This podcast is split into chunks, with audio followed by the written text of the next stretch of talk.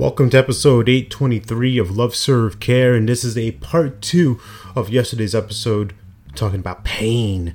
And I just want to share some more thoughts about this, more insights, because as I mentioned, it can be really easy to get jealous, to get resentful of why does this person have this and why am I not here and playing that game with ourselves and that's the that's the unnecessary pain. That's the unnecessary suffering that we go through. And doing that being in that state is the easiest place for us to go to as humans because it descends, right? It's this place low on our ladder of consciousness, low on our ladder of maturity, of awareness, of confidence.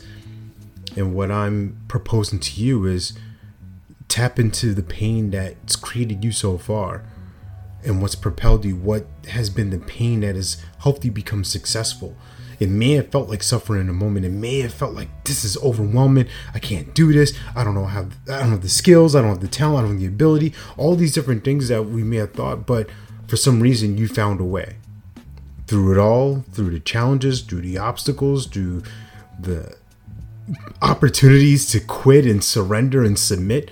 You still kept going. So that's what this is all about. This is about celebrating the pain, celebrating that you've made it this far. And now you get to explore the possibility of where you're going to go next. And that's created in the now. So creating the now is about recognizing, man, this this pain's coming. This storm is coming.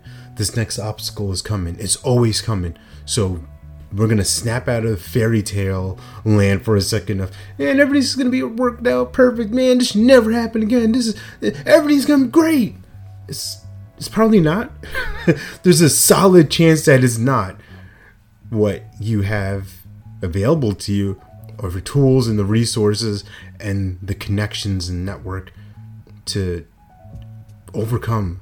And that sounds even like a strong word but just to, to navigate to manage this to see it, notice it, and recognize and choose what what relationship do I want to have with this.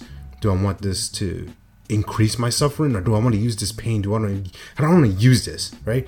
How do I want to focus this? How do I want to want to create something out of this that makes a difference for me and makes a difference for others? So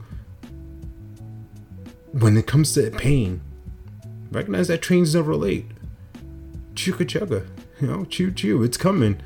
So, who do you get to be? Who do you choose to be? Who do you decide will be the version of you that responds to something, that reacts, or that creates, and can manipulate this, can bend reality to your will? I came to bring the pain. That's it. Let's go.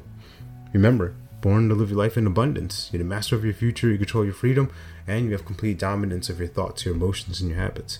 Take care. God bless. Stay blessed.